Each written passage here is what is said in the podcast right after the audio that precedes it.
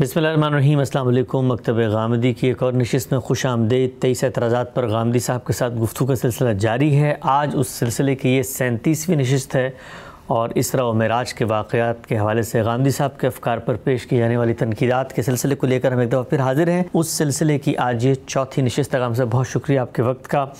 چار واقعات ہیں۔ غامدی صاحب، آپ کے نزدیک سورہ بنی اسرائیل میں پہلا واقعہ سورہ نجم کے اندر دو واقعات بیان ہوئے اور اس کے بعد احادیث کی کتابوں میں ایک چوتھا واقعہ، چوتھا مشاہدہ بیان ہوا۔ وہ چوتھا مشاہدہ کیا تھا؟ آپ اس سلسلے کی جو پہلی قسط تیسرا و معراج کے حوالے سے، اس میں بڑی تفصیل سے غامدی صاحب نے وہ چوتھا واقعہ، بہت مفصل، بڑی طویل ہے۔ وہ بخاری کی عبارت کو پڑھ کے پورا واقعہ بیان کر دیا تھا، اس کی تفصیلات آپ لوگ وہاں جان سکتے ہیں۔ ہم سے بہت شکریہ آپ کے وقت کا۔ چوتھا واقعہ آپ کے نزدیک ایک انڈیپینڈنٹ واقعہ ہے، جس طریقے سے سورہ نجم کے دو واقعات بالکل منفرد انڈیپینڈنٹ ہیں۔ جس طرح اسرا و معراج کا واقعہ سورہ بن اسرائیل کا الگ ہے۔ سوال آج کا میرا پہلا آپ سے یہ ہے کہ اس چوتھے واقعے کے حوالے سے بھی ہم دیکھتے ہیں کہ علماء آپ سے متفق نہیں ہیں۔ یہ چوتھے واقعے میں بنیادی آپ کا اختلاف علماء سے ہے کیا؟ پہلے ذرا اس کا خلاصہ بتائیے گا۔ دو ہی چیزیں ہیں، یہ میں نے اسی وقت واضح کر دیا تھا۔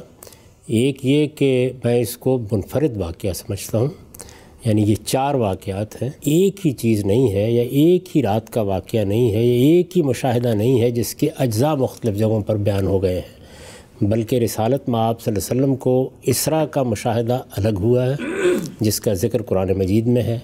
وہ دو مشاہدات جو سورہ نجم میں بیان ہوئے ہیں، وہ اپنی جگہ بالکل منفرد ہیں۔ ان میں خود قرآن مجید نے واضح کر دیا ہے کہ وہ اسی زمین پر ہوئے ہیں اور جبریل امین کے ساتھ آپ کی ملاقات ہوئی ہے۔ یہ واقعہ روایتوں میں بیان ہوا ہے حدیث کی کتابوں میں بیان ہوا ہے۔ اس کا قرآن مجید میں کوئی ذکر نہیں ہے۔ عام طور پر معراج اسی کو کہا جاتا ہے۔ اس لیے کہ اس میں رسالت میں آپ صلی اللہ علیہ وسلم جیسے کہ بیان ہوا آسمانوں پر گئے۔ جی۔ تو اس کے لیے یہ اورجا بہی کی تعبیر اختیار کی گئی ہے اور اس سے یہ لفظ بھی اختیار کر لیا گیا ہے۔ معراج سیڑھی کو کہتے ہیں نا؟ جی۔ یعنی آپ کیسے اوپر گئے؟ تو یہ جو واقعہ ہے میں یہ عرض کر چکا ہوں کہ یہ بالکل الگ ایک مستقل واقعہ ہے۔ یہ اس کا حصہ نہیں ہے۔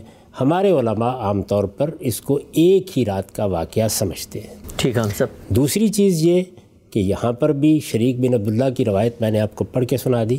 یہ روایت اصلاً اگر صحابہ کے لحاظ سے دیکھیں تو انس بن مالک رضی اللہ عنہ سے ہے۔ انس بن مالک خزرجی ہیں انصاری ہیں۔ رسالت آپ صلی اللہ علیہ وسلم کے خادم خاص ہیں۔ رسالت آپ صلی اللہ علیہ وسلم کے دنیا سے رخصت ہونے تک آپ کی خدمت میں رہے ہیں۔ یہ واقعہ انہوں نے بیان کیا ہے۔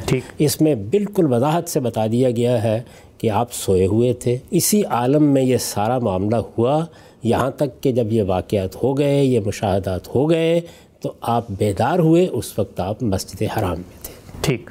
تو یہ بنائی طور پہ آپ کے نزدیک رویا تھا اور ایک انڈیپینڈنٹ الگ واقعہ ہے۔ ہم سب اس واقعے کے حوالے سے بھی ہم نے تینوں واقعات پر سورہ بنی اسرائیل کے اندر جو واقعہ اسرا کا بیان ہوا، اسرا و معراج کے، جس کو عام طور پہ کہا جاتا ہے، اس پر علماء کا استدلال سبحانہ کے لفظ سے ہو لنوریہ من آیاتی کے لفظ سے ہو، یا پھر اسرا بھی عبادی کے لفظ سے ہو، یا آخر میں فطرت الناس کے لفظ سے ہو۔ اسی طریقے سے سورہ نجم کے دونوں واقعات میں جو جو علماء کا اعتراض ہے، استدلال ہے، آپ کے سامنے ہم نے رکھا۔ اس چوتھے واقعے میں ہم یہ دیکھتے ہیں کہ یہاں پر بھی آپ کی جو تعبیر اور آپ کا جو نتیجہ ہے، علماء اس میں آپ سے متفق نہیں ہیں۔ ان کا کیا کہنا ہے اس بنا استدلال کو ہم ایک ایک کر کے آپ کے سامنے رکھیں گے۔ سب سے پہلے تو علماء خود اس روایت کے اوپر، جس روایت کو آپ نے ایک چوتھا انڈیپینڈنٹ واقعہ کہہ کر وہ جو معراج کا واقعہ یا اسراء کا واقعہ ہے، اس سے الگ واقعہ قرار دیا ہے اور اسی کو کہا ہے کہ یہی وصل میں الگ واقعہ ہے جس کو لوگوں نے ملا لیا ہے۔ اس کے بارے میں ہمارے محدثین بھی بہت ساری تنقیدات کرتے ہیں اور یہ ہمارے علماء کے بھی زیری بحث میں ایک ایک کر کے آپ کے سامنے رکھتا ہوں یہ جن راوی سے آپ نے روایت کی شریک بن عبداللہ، ان کے بارے میں خود امام مسلم کا یہ تبصرہ ہے کہ اس راوی نے کئی چیزوں کو آگے پیچھے کر دیا ہے اور کمی بیشی کر دی ہے۔ امام نووی جو مسلم کے شارے ہیں، انہوں نے اس کی مزید تفصیل کی ہے اور وہ کہتے ہیں کہ یہ جو راوی ہے، یہ اوہام کا شکار تھا۔ اسی طرح حافظ ابن کثیر نے، ابن حجر نے، باقی لوگوں نے بھی ان پر تنقید کی ہے۔ پہلا بنیادی سوال، جب آپ کسی روایت کو لیتے ہیں تو یہ ضروری ہے کہ اس روایت کو بے غبار ہونا چاہیے۔ ہے یہاں پر تو راوی کے اوپر یہ سوال اٹھایا جا رہا ہے کہ وہ اوہام کا شکار ہو گیا تھا۔ کیا کہتے ہیں؟ بے غبار تو خیر کوئی روایت بھی شاید تلاش نہ کی جا سکے یہ بخاری کی روایت ہے۔ آپ جانتے ہیں کہ محدثین میں بخاری کا کیا مقام ہے۔ انہوں نے اس روایت کو لیا ہے اور اس میں دلچسپ چیز یہ ہے کہ اگر آپ روایت کے لحاظ سے دیکھیں تو صحابہ کرام میں چار راوی ہیں جنہوں نے تفصیل کے ساتھ یہ واقعہ بیان کیا ہے۔ ٹھیک۔ ایک خود انس بن مالک ایک ابو ذر غفاری دوسرے مالک بن ساسا اور تیسرے ابو حرارہ رضی اللہ عنہ۔ ٹھیک۔ ان چاروں میں جو پہلے دو واقعات ہیں یعنی ابو ذر غفاری کی روایت اور مالک بن ساسا کی روایت وہ خود انس بن مالک ہی سے ہے یعنی انس مالک بھی صحابی ہیں وہ ایک صحابی سے روایت کر رہے ہیں۔ ایک طریق میں ابو ذر غفاری رضی اللہ عنہ سے روایت کر رہے ہیں ایک طریق میں مالک بن ساسا سے روایت کر رہے ہیں۔ ٹھیک۔ بخاری نے یہ سب روایات یہاں جمع کر دی ہیں۔ اچھا۔ یعنی اپنی کتاب میں انہوں نے یہ چاروں روایات لے لی ہیں۔ یہی مفصل ترین روایات ہیں۔ اس کے سوا جزوی واقعات بیان ہوئے ہیں۔ مثال کے طور پر کسی صحابی نے یہ بیان کیا ہے کہ رسالت میں آپ صلی اللہ علیہ وسلم نے وہاں قلم کے چلنے کی آواز سنی۔ کسی نے یہ بیان کیا ہے کہ وہاں بلال کے پاؤں کی آٹھ سنی۔ کسی میں یہ بیان کیا گیا ہے کہ وہاں جنت اور دوزخ کے مشاہدات بھی ہوئے۔ تو یہ جزوی واقعات ہیں۔ یہ جزوی واقعات دوسرے صحابہ سے بھی بیان ہوئے ہیں لیکن تفصیلی روایت کے معاملہ کیسے ہوا اس کی ابتدا کس طرح ہوئی اس کی انتہا کس طرح ہوئی اس میں کیا واقعات پیش آئے وہ انہی چار صحابہ نے بیان کیا ٹھیک۔ اب ان چاروں کے چاروں صحابہ سے آگے پھر مختلف لوگ روایت کر رہے ہیں۔ یہ صرف ثابت البنانی ہیں جنہوں نے انس بن مالک ہی سے روایت کی ہے۔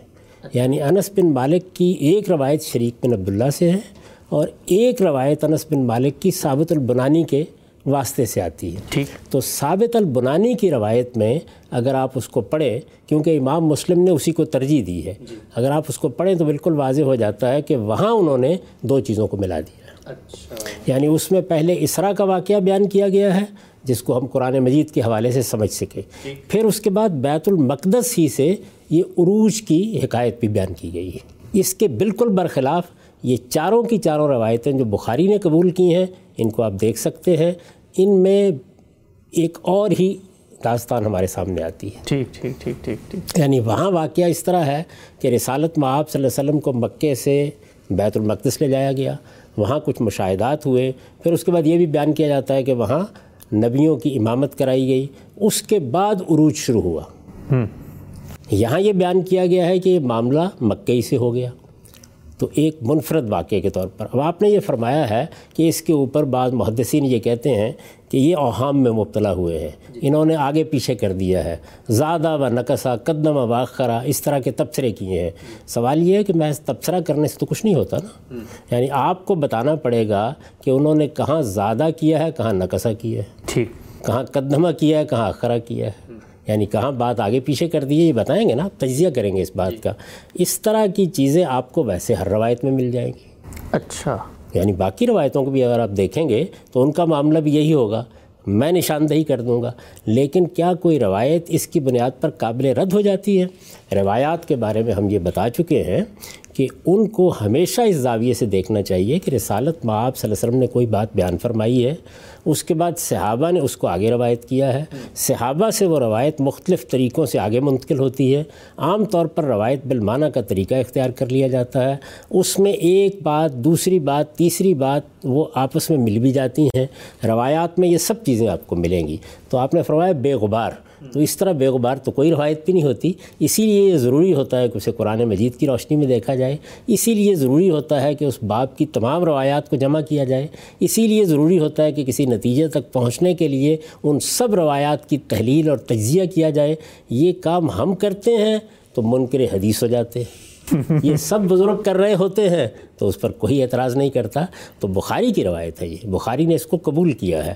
اب اس پر کوئی جر و نقد ایک ہی صورت میں قبول ہو سکتی ہے، وہ یہ کہ آپ بتائیے کیا وہام ہے۔ آپ بتائیے کہاں تقدیم ہوئی ہے۔ آپ بتائیے کہاں تاخیر ہوئی ہے۔ آپ بتائیے کیا چیز بڑھا دی گئی ہے۔ آپ بتائیے کیا چیز کم کر دی گئی ہے۔ اس کا جائزہ لے کے دیکھ لیتے ہیں۔ ٹھیک ہے، ہم سر شروع کرتے ہیں۔ پھر پہلا جو نقطہ بیان کیا امام نبوی نے بھی مسلم کی شرح میں اسی روایت کے اوپر، شریک بن عبداللہ کے اوپر تبصرہ کرتے ہوئے وہ بتایا کہ یہ اہام کا شکار ہوئے ہیں، یہ روایت بیان کرتے ہوئے جو پہلی چیز، بنیادی چیز وہ یہ ہے کہ انہوں نے فرمایا، آپ نے روایت بڑی تفصیلی پڑھی تھی، لوگ چاہیں تو پہلی قسط میں جا کے دوبارہ اس کو سن بھی سکتے ہیں۔ شروع یہیں سے ہوئی تھی کہ یہ جو واقعہ پیش آیا ہے، چوتھا واقعہ، یہ تو رسالت مآب صلی اللہ علیہ وسلم کو نبوت ملنے سے بھی پہلے کا واقعہ ہے۔ جبکہ ہم باقی جو دیکھتے ہیں جو راوی حضرات ہیں، وہ بعض ان میں سے بتا رہے ہیں کہ یہ مکئی کے اندر پیش آیا، جس وقت اسلام کی ابتدا ہوئی ہے۔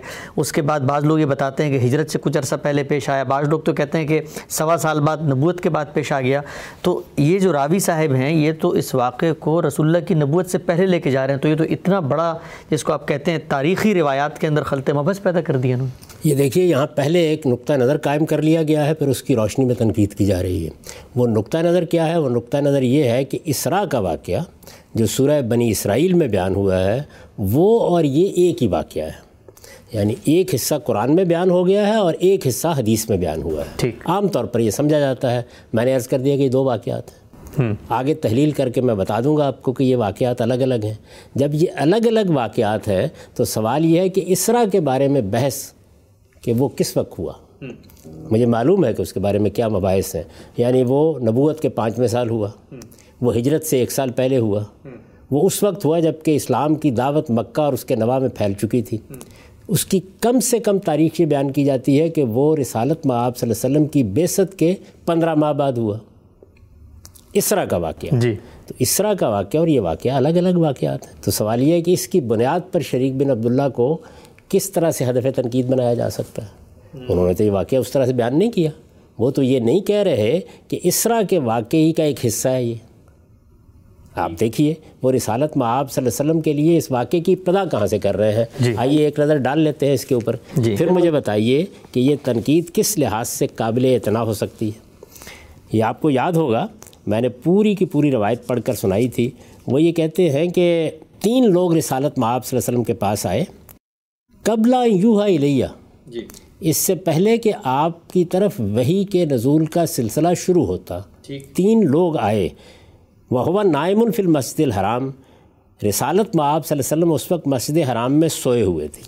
اس کے بعد انہوں نے کچھ گفتگو نقل کی ہے۔ جی۔ اور پھر اس کے بعد یہ کہا ہے کہ فلم یرحم حتیٰ تو للت نخرا اس کے بعد رسالت میں آپ صلی اللہ علیہ وسلم نے ان کو نہیں دیکھا۔ یہاں تک کہ وہ ایک دوسری رات میں آئے۔ اور دوسری رات کے واقعات پھر انہوں نے بیان کیے ہیں۔ اور وہ واقعات میں سب سے پہلی بات جو انہوں نے بیان کی ہے وہ کیا ہے؟ وہ پہلی بات یہ ہے کہ جس وقت رسالت آپ صلی اللہ علیہ وسلم کے سینے کو دھو دیا گیا اور تمام چیزیں اس میں سے نکال دی گئیں اس کے بعد کیا ہوا؟ اس کے بعد یہ ہے کہ سما اتپ کہو پھر سینے کو سی دیا سما اراجا بھی رسمایت دنیا پھر وہ لے کے آسمان دنیا کی طرف پرواز کر گئے۔ ٹھیک۔ تو اب مجھے یہ بتائیے کہ یہاں تو بیت المقدس میں جانے کا کوئی ذکر ہی نہیں ہے۔ براہ راست مکہ سے عروج ہو رہا ہے۔ ٹھیک ٹھیک ٹھیک۔ یعنی جو کچھ بھی واقعہ ہے وہ وہیں سے شروع ہوا ہے اور مسجد حرام میں ختم ہو گیا ہے۔ تو اس وجہ سے اگر آپ اس بات کو تھوڑی دیر کے لیے مان لیں اگرچہ جو کچھ آپ بیان فرما رہے ہیں جو کچھ ہمارے مورخین نے لکھا ہے اس کی روشنی میں اگر دیکھا جائے تو کسی کا اتفاق نہیں ہے کہ وہ واقعہ کب ہوا۔ ہاں۔ یعنی بیست سے پندرہ ماہ بعد ہوا۔ بیست کے پانچ سال بعد ہوا۔ رسالت میں آپ صلی اللہ علیہ وسلم کی ہجرت سے ایک سال پہلے ہوا۔ یہ اسرا کے واقعے کے بارے میں تفصیلات ہیں۔ جی۔ تو اس کی بنیاد پر آپ اس پہ تنقید کریں گے۔ اچھا تھوڑی دیر کے لیے مان لیں کہ پندرہ ماہ کی روایت درست ہے۔ تو یہ واقعہ تو الگ واقعہ ہے نا۔ جب الگ واقعہ ہے تو یہ جب بھی ہوا ہو۔ اس بنیاد پر اس واقعے کے راوی پر کیسے تنقید ہو سکتی ہے؟ ٹھیک ٹھیک ٹھیک تو پہلی بنیادی بات یہ سمجھنی چاہیے کہ وہ ایک الگ واقعہ ہے یہ ایک الگ واقعہ ہے۔ اس واقعے کو قرآن مجید نے بھی اسی طرح بیان کیا ہے۔ میں اس کی تحلیل کر کے بتا چکا ہوں کہ قرآن مجید کے الفاظ میں اس کی کوئی گنجائش نہیں ہے کہ وہاں آپ اس واقعے کا پیمند لگا دیں۔ اور حدیث جس طرح اس کو بیان کر رہی ہے ابھی میں نے آپ سے عرض کیا کہ انس بن مالک بیان کر رہے ہیں، مالک بن ساسا بیان کر رہے ہیں، ابو ذر غفاری بیان کر رہے ہیں۔ انس بن مالک براہ راست بیان کر رہے ہیں۔ انس بن مالک سے پھر آگے کچھ راوی ہیں جو بیان کر رہے ہیں۔ شریک بن عبداللہ کی روایت میں نے آپ کو سنا دی۔ ثابت البنانی کی روایت میں یہ واقعہ اس طرح سے بیان ہوا ہے، جس طرح کے لوگ عام طور پر اس کو سمجھتے ہیں۔ باقی کسی روایت میں اس کا ذکر ہی نہیں۔ تو اس وجہ سے یہ اگر انڈیپینڈنٹ واقعہ ہے، مستقل واقعہ ہے تو اس پر اس بنیاد پہ کیسے تنقید کی جا سکتی ہے کہ اسرا کا واقعہ تو پندرہ مہینے بعد پیش آیا یا پانچ سال بعد پیش آیا یا دس سال کے بعد پیش آیا، یہ واقعہ کب پیش آیا؟ خود روایت کے الفاظ سے واضح ہے کہ اس میں ایک مشاہدہ نبوت سے پہلے ہوا اور پھر ایک دوسری رات اصل مشاہدہ ہوا۔ وہ دوسری رات کب تھی؟ میں اگر یہ کہوں کہ نبوت کے بعد تھی تو بات ختم ہو گئی۔ ہاں پھر تو یہ اعتراض باقی نہیں رہا کہ کس وقت ہوا تھا؟ اگر نبوت کے بعد کی بات کرتے ہیں تو یہ جو اعتراض ہے وہ باقی نہیں رہتا۔ یہ غم صاحب آپ نے ایک بہت بنیادی نقطہ اٹھایا کہ اگر واقعات کو الگ الگ کر دیں تو جو راوی کے اوپر تنقید یہاں پر کی ہے، محدثین نے خود کے وہ عوام کا شکار ہو گئے تھے، وہ باقی نہیں رہتی۔ کچھ اور بھی پہلو ہیں۔ مثلا یہ آپ نے روایت تفصیلی پڑھی تھی۔ سورہ نجم کے واقعات کو جب آپ نے بتایا تھا کہ وہاں دو واقعات زیر بحث ہیں اور وہاں پر جو مشاہدہ کروایا گیا ہے، وہ اللہ تعالیٰ کا مشاہدہ نہیں بلکہ جبریل کا مشاہدہ۔ آپ نے وہ روایت بھی سعید عائشہ کی پڑھی تھی کہ خود رسات ماب صلی اللہ علیہ وسلم سے انہوں نے پوچھا انہوں نے بتا دیا کہ جبریل سے ملاقات ہوئی تھی۔ جو الفاظ ہیں وہاں پر جبریل سے ملاقات کے ہم یہ دیکھتے ہیں کہ جو چوتھا واقعہ ہے، آپ نے اس کا تفصیلی طور پہ پڑھا بھی تھا۔ ایگزیکٹلی وہی سورہ نجم کے الفاظ کے کہ وہ قریب ہوئے اور پھر اس کے بعد کہا بقوسینی ادنا اتنا فرق کم رہ گیا۔ وہی سارے الفاظ، وہی آیات قرآن کی اور ان میں سے کریکٹر جبرائیل علیہ السلام کا ہٹا کر وہاں پر اللہ تعالیٰ کو انہوں نے رکھ دیا ہے۔ تو واقعہ اگر سورہ نجم میں جبرائیل سے ہوا تھا تو جبرائیل کی چیزوں کو لے کر شریک بن عبداللہ اس روایت میں اللہ تعالیٰ کے ساتھ وہ واقعہ کیوں بیان کر رہے ہیں؟ دیکھیے، پہلے تو اس بات کو بنیادی طور پر سمجھ لیجیے کہ جو جبریل کے ساتھ ملاقات کا واقعہ ہم اس پر بڑی تفصیلی بحث کر کے یہ بتا چکے ہیں کہ وہ ان آنکھوں کے ساتھ پیش آیا ہے، اسی زمین پر پیش آیا ہے۔ جبریل امین کے بارے میں خود رسالت میں آپ صلی اللہ علیہ وسلم مسلم کی روایت کے مطابق یہ فرما رہے ہیں کہ میں نے ان کو آسمان سے اس طرح اترتے ہوئے دیکھا جی۔ وہ اپنی اصل صورت میں تھے وہ اس طرح میرے قریب آئے۔ اس میں قرآن مجید نے کچھ تعبیرات اختیار کرنی ہیں۔ اور قرآن مجید کا اپنا ایک انداز ہے اپنا ایک اسلوب ہے۔ آپ نے دیکھا ہوگا کہ خود ہم پر بعض اوقات قرآن مجید کے اسالیب کا اثر ہوتا ہے۔ یعنی ہم کسی چیز کو بیان کرنا چاہتے ہیں تو اگر اس چیز کے لیے قرآن کے الفاظ قرآن کی تعبیرات کہیں مل جائے تو ہم بھی اختیار کر لیتے ہیں۔ جی۔ تو اگر اس راوی نے اس رویا میں اللہ تعالیٰ کے ساتھ قرب کے معاملے کو انہی الفاظ میں بیان کر دیا تو اس میں کیا قیامت آ گئی؟ اچھا۔ یعنی تعبیرات وہ لے لیں روایت کے بارے میں تمام محدثین مانتے ہیں کہ اس میں روایت بالمانہ کا طریقہ اختیار کیا جا سکتا ہے۔ یعنی ایک راوی اپنے الفاظ انتخاب کر سکتا ہے۔ وہ ایک واقعہ بیان کر رہا ہے اس کو یہ واقعہ جن الفاظ میں ملا وہ صحابی ہے تو اپنے الفاظ میں بیان کر دے گا۔ تابعی ہے اس نے کسی صحابی سے سنا ہے تو اپنے الفاظ میں بیان کر دے گا۔ اسی کو اصطلاح میں روایت بالمانہ کہا جاتا ہے۔ تو شریک بن عبداللہ نے ہو سکتا ہے کہ یہ الفاظ وہیں سے مستعار لے لیے ہوں اور پیش نظر یہ ہو کہ جس طرح واقعہ ان کے سامنے آیا وہ انس بن مالک رضی اللہ عنہ سے روایت کر رہے ہیں جس طرح واقعہ ان کے سامنے آیا اس میں اللہ تعالیٰ کے ساتھ قرب یا اتصال کی کوئی صورت بیان کی گئی ہو۔ یہ قرب یہ اللہ تعالیٰ کے قریب ہونا اللہ کا قریب ہونا دیکھیے بہت سی روایتوں میں خود اللہ تعالیٰ کے بارے میں رسالت میں آپ صلی اللہ علیہ وسلم نے فرمایا ہے کہ پہلے آسمان پر نازل ہوتے ہیں۔ اب اگر یہ نزول اگر یہ تدلی، اگر یہ دنف اس موقع پر بھی رویا میں ہوا ہے یعنی اس طرح کی ایک چیز نظر آئی ہے، تو اس کے لیے اگر انہوں نے الفاظ مستار لے لیے، تو زیادہ سے زیادہ آپ یہ کہیں گے کہ یہ الفاظ ان کو مستار نہیں لینے چاہیے تھے۔ لیکن قرب کو بیان کرنے کے لیے وہ خوبصورت ترین تعبیریں ہیں۔ اچھا۔ بہت عمدہ الفاظ ہیں۔ وہاں جبریل کے ساتھ قرب بیان کیا جا رہا ہے یہاں اللہ تعالیٰ کے ساتھ قرب بیان کیا جا رہا ہے۔ اس لیے میرے نزدیک یہ بھی کوئی ایسی قابل اعتراض بات نہیں ہے۔ تاہم میں آپ کے سامنے اس طرح کی اگر سب روایات رکھوں تو ان سب میں اس طرح کی چیزیں آپ کو ملیں گی۔ یعنی ایک راوی نے ایک بات کو ایک تعبیر دی ہے دوسرے نے دوسرا اسلوب اختیار کر لیا ہے تیسرے نے بالکل ہی مختلف طریقے سے اس بات کو بیان کر دیا ہے۔ یہ سب باتیں ہوتی رہتی ہیں۔ تو میرے نزدیک اگر آپ اس حصے کو پڑھیں تو اس میں صرف یہ بیان کیا گیا ہے کہ رسالت میں آپ صلی اللہ علیہ وسلم کو ایک خصوصی قرب حاصل ہوا۔ یعنی گویا رویا میں یہ صورت پیش آئی کہ آپ اللہ تعالیٰ کو بہت قریب سے دیکھ رہے ہیں یا قریب سے بات سن رہے ہیں۔ وہ دیکھنا وہ بات سننا سب کا سب عالم رویا کا ہے۔ اس لیے عالم رویا میں یہ تمام معاملات اس کے علاوہ بھی بہت سی روایتوں میں بیان ہوئے ہیں کہ جہاں پیش آ جاتے ہیں۔ جنت دکھا گئی دوزخ دکھا دی گئی ہے۔ نماز پڑھنے کے دوران میں جنت سامنے آ گئی ہے۔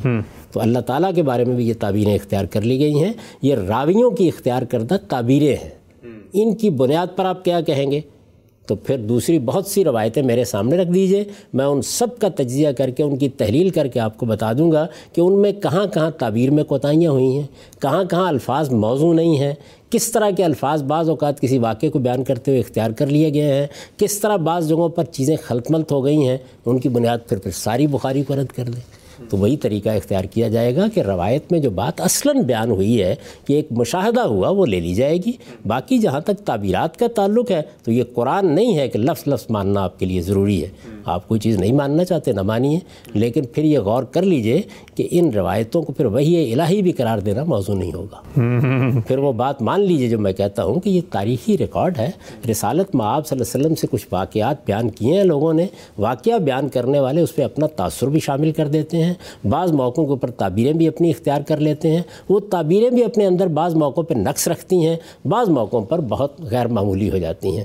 تو ان تمام چیزوں کی بنیاد پر آپ شریک بن عبداللہ کی روایت کو کیسے رد کر سکتے ہیں؟ ٹھیک، ایک اور پہلو غام صاحب ابن حجر نے بھی اس کا ذکر کیا اور وہ یہ کہ لوگ عام طور پہ سمجھتے ہیں کہ کچھ مماثلت مل جاتی ہے کسی ایک روایت میں تو سب کو ملا کر ایک ہی روایت بنا لیتے ہیں۔ بہت ساری ایسی روایتیں ہیں اسی موضوع سے متعلق جس میں کچھ ایسی معلومات بیان ہوئی ہیں جو شریک بن عبداللہ کی وہ روایت جو آپ نے صحیح مسلم سے پڑھ کے چوتھا واقعہ اس کو قرار دیا تھا، اس میں بیان ہی نہیں ہوئی۔ مثلا آپ نے خود ہی فرمایا کہ بعض روایتوں میں صحابہ نے کہا ہے کہ یہی جب معاملہ ہوا تو ساتھ آپ صلی اللہ علیہ وسلم جب اوپر گئے تو انہوں نے وہاں پر لوہے محفوظ میں کوئی چیز لکھی جا رہی تھی، اس کو سن لیا۔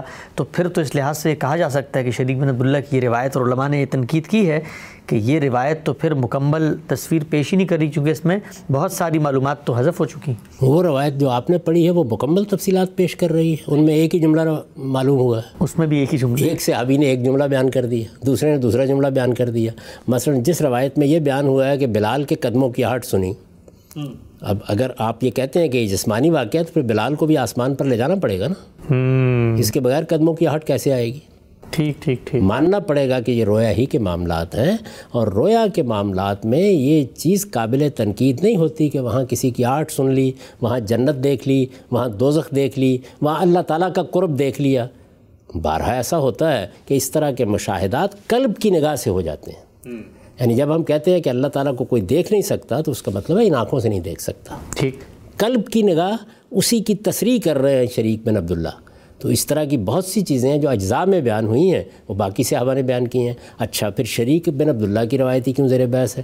کیا وہ ساری باتیں مالک بن ساسا کی روایت میں بیان ہوئی ہیں؟ کیا وہ سب باتیں ابو ذر غفاری کی روایت میں بیان ہوئی ہیں؟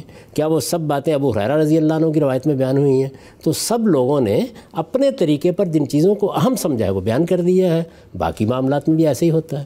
اسی لیے یہ ضروری قرار دیا جاتا ہے کہ سب روایتوں کو ہم جمع کریں گے۔ یعنی واقعے کو نیریٹ کر رہے ہیں۔ میں نے اس کی کئی مرتبہ مثالیں دی ہیں کہ ایک واقعہ ہے۔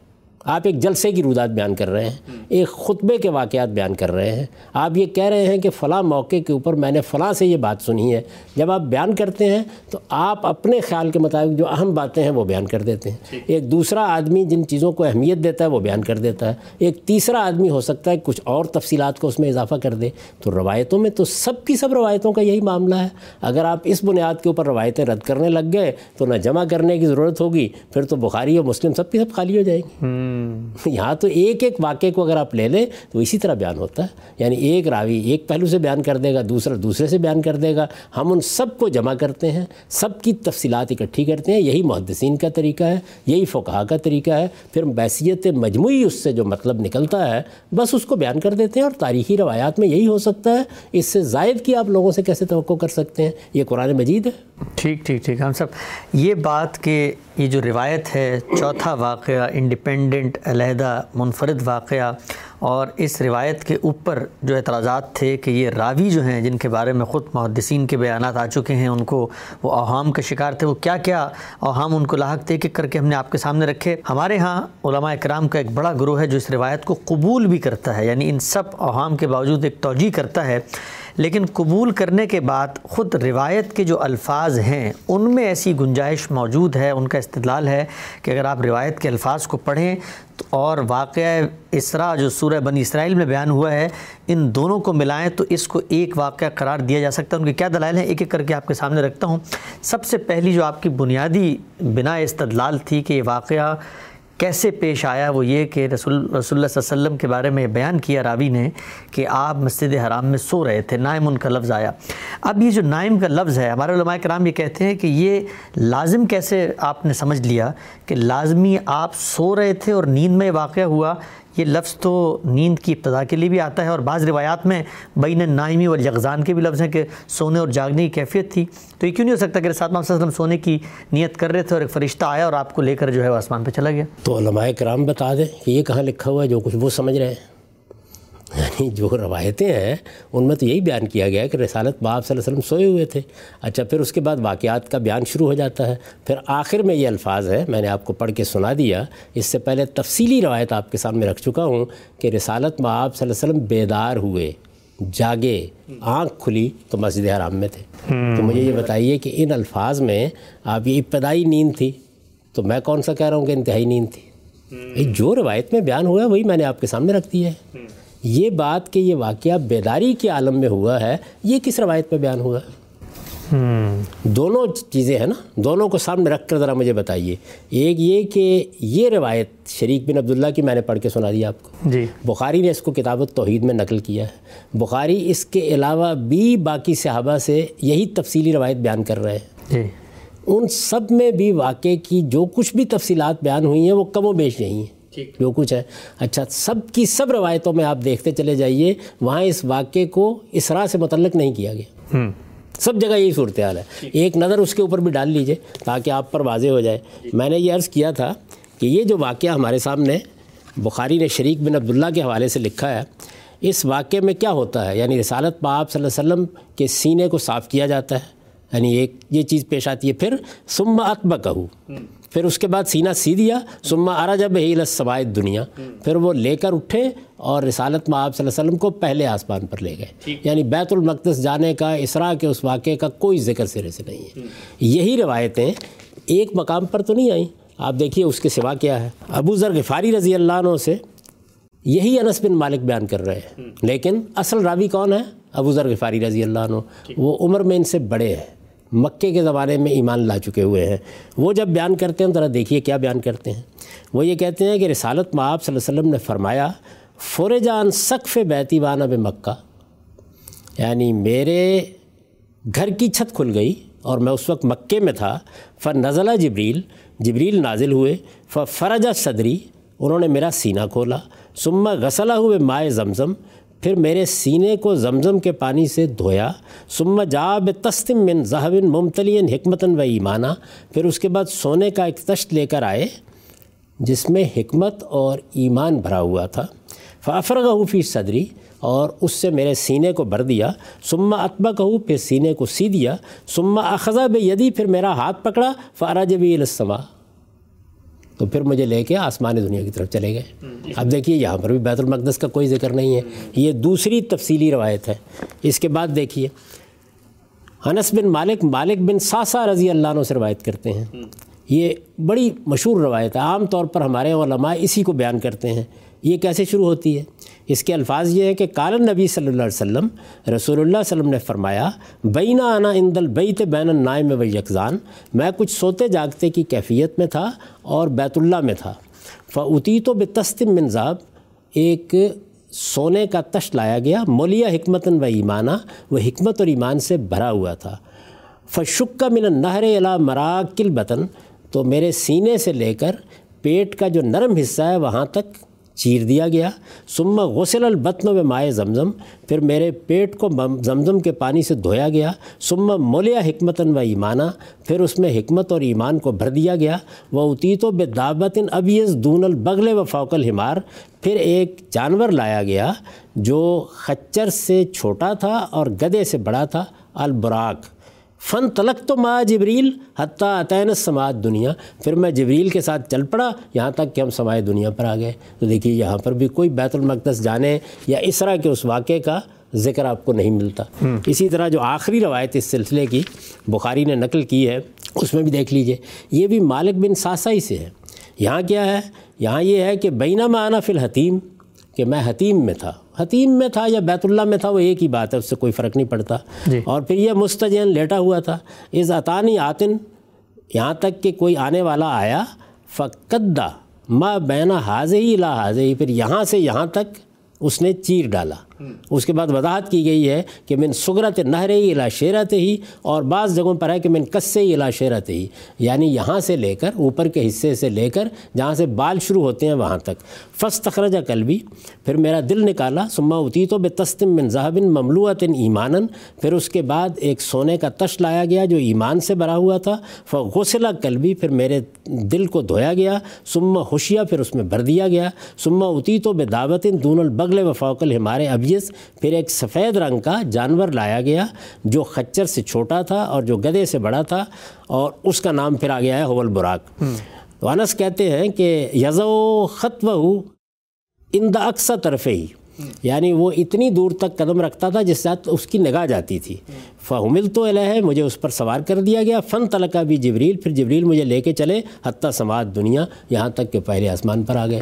تو تمام روایتوں میں یہ واقعہ انڈیپینڈنٹ واقعے کے طور پر ہی بیان ہوا ہے۔ اور اگر اس میں اگر کوئی ادنا سے بھی مماثلت ہوتی تو کم سے کم بیت المقدس یا مسجد اقسا کا جو ذکر ہے وہ کہیں پر آنا چاہیے تھا نا؟ میں تو عرض کر رہا ہوں کہ ان تفصیلی روایات میں کہیں بھی نہیں ہے۔ انس بن مالک کی وہی روایت جو میں نے آپ کو سنائی ہے جو شریک بن عبداللہ سے ہے وہی روایت آگے ایک ثابت البنانی نام کے راوی بیان کرتے ہیں۔ یہ اصل میں اختلاط انہوں نے پیدا کیا ہے۔ وہ دونوں چیزوں کو ملا انہوں نے دونوں چیزوں کو ملا دیا ہے۔ ایک ہی جگہ یعنی صحیح یا حسن درجے کی روایتوں میں ایک ہی جگہ یہ معاملہ بیان ہوا ہے۔ تو اس طریقے سے یہ روایت آئی ہے۔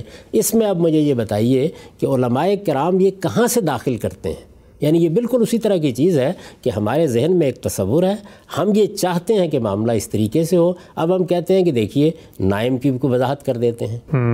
تو سوال یہ ہے کہ ابتدائی نیند کا عالم تھا انتہائی نیند کا عالم تھا گہری نیند سوئے ہوئے تھے یہ بحث کہاں ہے؟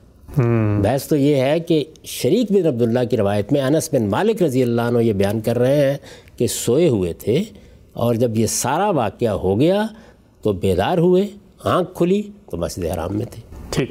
اب یہ ساری زلیخہ ہے۔ اس کے اندر سے وہ مضمون کہاں سے نکالیں گے جو عام طور پر نکالا جاتا ہے؟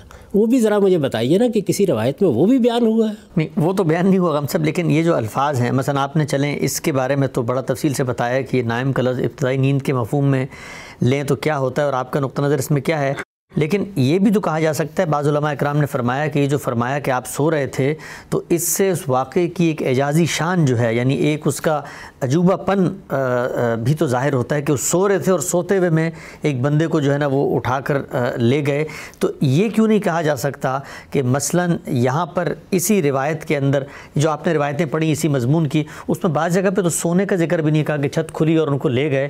تو ہم یہ کیوں نہ مانیں کہ رسول اللہ صلی اللہ علیہ وسلم کو جسم کے ساتھ ساتھ کوئی فرشتہ آیا اور اٹھا کے آسمان پہ لے گیا۔ نہیں ماننے کی بنیاد بتائیے نا۔ یعنی یہ بات کہیں بیان ہوئی ہے۔ قرآن مجید میں واقعہ تو بیان نہیں ہوا۔ اس سے پہلے ہم تفصیل سے وضاحت کر چکے۔ قرآن مجید میں جو واقعہ بیان ہوا اس پر بھی اس نے کہہ دیا کہ وہ رویا تھا۔ جو دونوں واقعات اس زمین پر پیش آئے وہ قرآن نے اسی طرح بیان کیے۔ سراحت کر دی کہ ان آنکھوں سے دیکھا یہ بتا دیا کہ کس طریقے سے دیکھا۔ تو یہاں کسی روایت میں ذرا مجھے بتائیے بیان ہوا ہے یہ کہ یہ کوئی جسمانی واقعہ تھا؟ کسی نے بیان کیے نہیں۔ شریک بن عبداللہ جب اس بات کو بیان کر رہے ہیں اور کس سے بیان کر رہے ہیں؟ انس بن مالک رضی اللہ عنہ سے۔ جی۔ اور میں نے عرض کیا کہ انس بن مالک ہی راوی ہیں بنیادی راوی وہی ہیں۔ یعنی انس بن مالک براہ راست بیان کر رہے ہیں دو طریق سے وہ روایت ہمارے سامنے آ گئی۔ انس بن مالک مالک بن ساسا سے بیان کر رہے ہیں وہی انس بن مالک ہیں۔ انس بن مالک ابو ذر غفاری سے بیان کر رہے ہیں وہی انس بن مالک ہیں۔ ابو حریرہ رضی اللہ عنہ کی روایت بھی ہمارے سامنے موجود ہے۔ تو کس روایت میں وہ بات بیان ہوئی ہے؟ یعنی آپ کا دل نہیں چاہتا کہ آپ ان الفاظ کو جیسے کہ وہ ہیں قبول کریں۔ یہی صورتحال ہے نا۔ تو یہ بات بیان کہاں ہوئی ہے؟ اگر تو یوں ہوتا کہ شریک بن عبداللہ کی روایت پہ تو یہ تعبیر آ گئی ہے۔ ایک دوسری روایت پہ دیکھیے سراحت سے بیان ہو گیا کہ یہ تو بیداری کا واقعہ تھا۔ اس میں تو جسمانی طور پر لے جایا گیا۔ اگر کہیں یہ دوسری بات بیان ہوئی ہے تو پھر تضاد پیدا ہوگا نا۔ جی۔ یہ میں اس سے پہلے عرض کر چکا ہوں کہ جس وقت راوی حضرات واقعے کو بیان کرتے ہیں تو وہ واقعہ اللہ تعالیٰ کی طرف سے پیش آیا ہے۔ وہ ایک حقیقی واقعہ ہے۔ وہ ایسے ہی بیان کیا جائے گا جیسے قرآن نے بیان کیا قرآن مجید میں بھی جب لوگوں نے دیکھا کہ سبحان اللہ اسرا ابد ہی لم من المسجد الحرام ہے تو انہوں نے کہا کہ لے جایا گیا تو یہ خواب میں کیسے ہو سکتا ہے؟ تو میں یہ عرض کر چکا ہوں کہ یہ ساری چیزیں رویا میں ایسے ہی ہوتی ہیں۔ قرآن مجید اسی طرح بیان کرتا ہے۔ بہت سی میں نے مثالیں دے دی تھیں کہ خود قرآن میں جو رویا بیان ہوئے ہیں اسی طرح بیان ہوئے ہیں۔ جن کے بارے میں کوئی بحث ہی نہیں ہو سکتی۔ سیدنا ابراہیم کا رویا رسالت میں آپ صلی اللہ علیہ وسلم کا رویا، جس میں آپ کو دکھایا گیا کہ مسلمان بیت الحرام میں حج کرنے کے لیے یا عمرہ کرنے کے لیے جا رہے ہیں۔ اسی طریقے سے میں نے آپ کو ایک صحابی کا رویا پڑھ کے سنایا۔ اور یہ بتایا کہ دیکھیے، اس میں بھی یہ تعبیریں اختیار کی گئی ہیں۔ تو جب ایک راوی بیان کر رہا ہے تو وہ تو واقعہ بیان کرے گا نا۔ کسی نے واقعے کو پورا بیان کر دیا، کسی نے آدھا بیان کر دیا، کسی نے درمیان سے بیان کر دیا، کسی نے اجزاء بیان کر دیے۔ سب کے سب ایسے ہی بیان کر رہے ہیں۔ تو ساری روایتوں کو سامنے رکھ کے آپ دیکھیں گے کیا اجزاء ہیں۔ ان کو جمع کریں گے نا؟ جی۔ مثال کے طور پر ان چاروں روایتوں میں قلم کی آواز سننے کا ذکر نہیں ہے۔ تو آپ کہیں گے کہ اس سے کوئی فرق نہیں پڑتا۔ قلم کی آواز سننا ہم اس روایت سے قبول کر لیتے ہیں۔ اسی طریقے سے جنت دوزخ کے بعض مشاہدات ہوئے ہیں وہ آپ دوسری روایتوں سے لے لیں گے۔ وہ ان روایتوں میں نہیں ہے۔ یہ کریں گے نا آپ؟ جی۔ تو بالکل یہی صورتحال ہے کہ ایک روایت میں راوی نے بہت وضاحت کے ساتھ بیان کر دیا کہ رسالت میں آپ صلی اللہ علیہ وسلم سوئے ہوئے تھے بیدار ہوئے تو مسجد حرام میں تھے۔ اس کے نقیز کیا چیز ہے؟ جس کی بنیاد پر یہ ساری بات کہی جا رہی ہے۔ اور یہ جو آپ نے فرمایا کہ وہ یہ کہتے ہیں کہ اس میں اعجاز کا پہلو کیا ہے۔ یعنی وہ اصل میں تنقید یہ کر رہے ہیں کہ اگر اس کو رویا مان لیا جائے تو پھر وہ واقعہ جس کی ہم شان بیان کرتے ہیں۔ علامہ اقبال نے بھی کہا ہے نا کہ سبق ملا ہے یہ معراج مصطفیٰ سے مجھے کہ عالم بشریت کی زد میں ہے گردوں۔ اور یہ کہ رسالت میں آپ صلی اللہ علیہ وسلم کو لے جایا گیا تو یہ سارا معاملہ پھر کیا ہو؟ اس میں تو کوئی اعجاز کا پہلو نہیں ہے۔ تو یہ پہلے تو سوال کرنا چاہیے کہ کیا محدثین جب یہ واقعہ روایت کر رہے ہیں تو اعجاز کے پہلو سے روایت کر رہے ہیں۔ یعنی رسالت میں آپ صلی اللہ علیہ وسلم کو جنت کا مشاہدہ ہوا دوزخ کا مشاہدہ ہوا اللہ تعالیٰ کے ساتھ ملاقات ہوئی یہ جتنی چیزیں ہیں ان میں اعجاز بیان کرنا مقصود ہے یا یہ بتانا مقصود ہے کہ رسالت میں آپ صلی اللہ علیہ وسلم کو یہ مشاہدات کس مقصد سے کرائے گئے؟ ٹھیک ٹھیک ٹھیک۔ تو وہ مقاصد سامنے ہوں گے نا۔ یعنی اگر کسی موقع کے اوپر نماز پڑھتے ہوئے جنت کا خوشہ توڑنے کے لیے آپ لپکے، تو یہ مشاہدہ کیوں کرایا گیا؟ تو ہر مشاہدے میں یہ بات خود واضح ہو جاتی ہے۔ جیسے میں نے اسراء کے واقعے پر تبصرہ کرتے ہوئے بتایا کہ اس کو بھی آپ نے اعجاز کے خانے میں ڈال دیا۔ درا حال ہے کہ وہ بالکل مختلف مقصد ہے جس کے تحت قرآن مجید نے واقعہ سنایا ہے۔ تو جیسے ہی اس طرح کی کوئی چیز سامنے آتی ہے تو ہمارا فوراً خیال اعجاز کی طرف جاتا ہے عجوبگی کی طرف جاتا ہے۔ جی۔ بھائی خود اس واقعے کا مطالعہ کیجیے۔ قرآن میں ہے تو وہاں حدیث میں ہے تو وہاں۔ پھر دیکھیے کہ اس واقعے میں بیان کیا ہوا ہے۔ تو یہاں اعجاز کا پہلو زیر بحث ہی نہیں ہے۔ ٹھیک ٹھیک ٹھیک۔ ٹھیک، ہم سب آگے بڑھتے ہیں۔ دو اور پہلو جس پر علماء کرام یہ فرماتے ہیں کہ اگر ان پر غور کر لیا جائے تو پھر یہ واقعہ اور وہ جو سورہ بنی اسرائیل میں واقعہ بیان ہوئے، ان دونوں کو ایک کنسیڈر کیا جا سکتا ہے۔ مثلا یہ کہ جب اس واقعے میں آپ نے پڑھا بھی تھا، یہ کہا گیا کہ ان کو براق پہ سوار کروایا گیا۔ ہمارے علماء کرام بھی کہتے ہیں کہ جب ابھی کہتے ہیں بھائی فلاں کو فلاں جگہ پہ بٹھایا یا سوار کروایا، تو یہ تو بظاہر الفاظ یہ کہہ رہے ہیں کہ اس کا مطلب وہ کھڑا ہوا تھا یا وہ کہیں بیٹھا ہوا تھا، اس کو اٹھایا اور اس کو سوار کروایا۔ تو براق پہ بٹھانے کی یہ تعبیر تو چیخ چیخ کے پکار رہی ہے کہ واقعہ جسم کے ساتھ ہوا، خواب میں کہاں ہو گیا؟ اسی کی تو میں نے مثالیں دی تھیں کہ بھائی لے جانے کی تعبیر بھی اختیار کی گئی ہے، دکھانے کی تعبیر بھی اختیار کی گئی ہے، اللہ تعالیٰ کے دنو اور تدلی کی تعبیر بھی اختیار کی گئی ہے۔ تو میں نے آپ کو بتایا کہ ایک صحابی اپنے رویا کو بیان کر رہے ہیں اور وہ کہتے ہیں کہ پھر میرے پاس دو لوگ آئے، تو آئے کیسے؟ چل کے آئے وہ مجھے لے کر گئے تو لے کر کیسے گئے؟ تو یہ تمام چیزیں جب رویا بیان کیا جاتا ہے تو وہی الفاظ وہی تعبیریں ہوتی ہیں جو عام طور پر ہم بیداری کے واقعات بیان کرتے ہوئے اختیار کرتے ہیں۔ صرف شروع میں یا آخر میں بتا دیتے ہیں کہ یہ رویا تھا۔ جیسے کہ سیدنا ابراہیم کے روئے کی تحلیل کر کے میں نے آپ کو بتایا کہ وہ یہ کہتے ہیں کہ میں تمہیں ذبح کر رہا تھا۔ جی۔ تو ابھی آپ فرمائیں گے کہ ذبح کیسے ہو سکتا ہے؟ ذبح میں تو گردن کاٹی جاتی ہے اس میں تو خون بہتا ہے۔ تو یہ سب میں عرض کر چکا ہوں اس سے پہلے ان کو دہرانے کی ضرورت نہیں ہے کہ یہ سب طریقے رویا میں بھی اسی طرح اختیار کیے جاتے ہیں اور دنیا کی ہر زبان میں اختیار کیے جاتے ہیں۔ ٹھیک۔ اس لیے یہ کوئی دلیل ہی نہیں ہے۔ ٹھیک ہے ہم سب اچھا آپ نے فرمایا ہم سب شروع میں جو پہلا سوال میں نے آپ سے کیا کہ آپ نے فرمایا یہ جو نائم کا لفظ ہے، خود روایت آپ کے مطابق یہ بتا رہی ہے کہ رسالت مام صلی اللہ علیہ وسلم نے آخر میں فرمایا کہ جب میں اٹھا، راوی کہتا ہے رسول اللہ صلی اللہ علیہ وسلم کی نسبت سے کہ جب وہ اٹھے تو وہ مسجد حرام میں تھے۔ جو لفظ ہے کہ استعی قضا جب رسول اللہ صلی اللہ علیہ وسلم وہاں پر اٹھے، بیدار ہوئے تو اس سے استدلال کیا گیا ہے کہ یہ پورا واقعہ چونکہ آپ سوئے تھے، پھر آپ اٹھے مسجد حرام میں تھے، درمیان کی کیفیت ظاہری بات ہے، رویا کی ہو سکتی ہے۔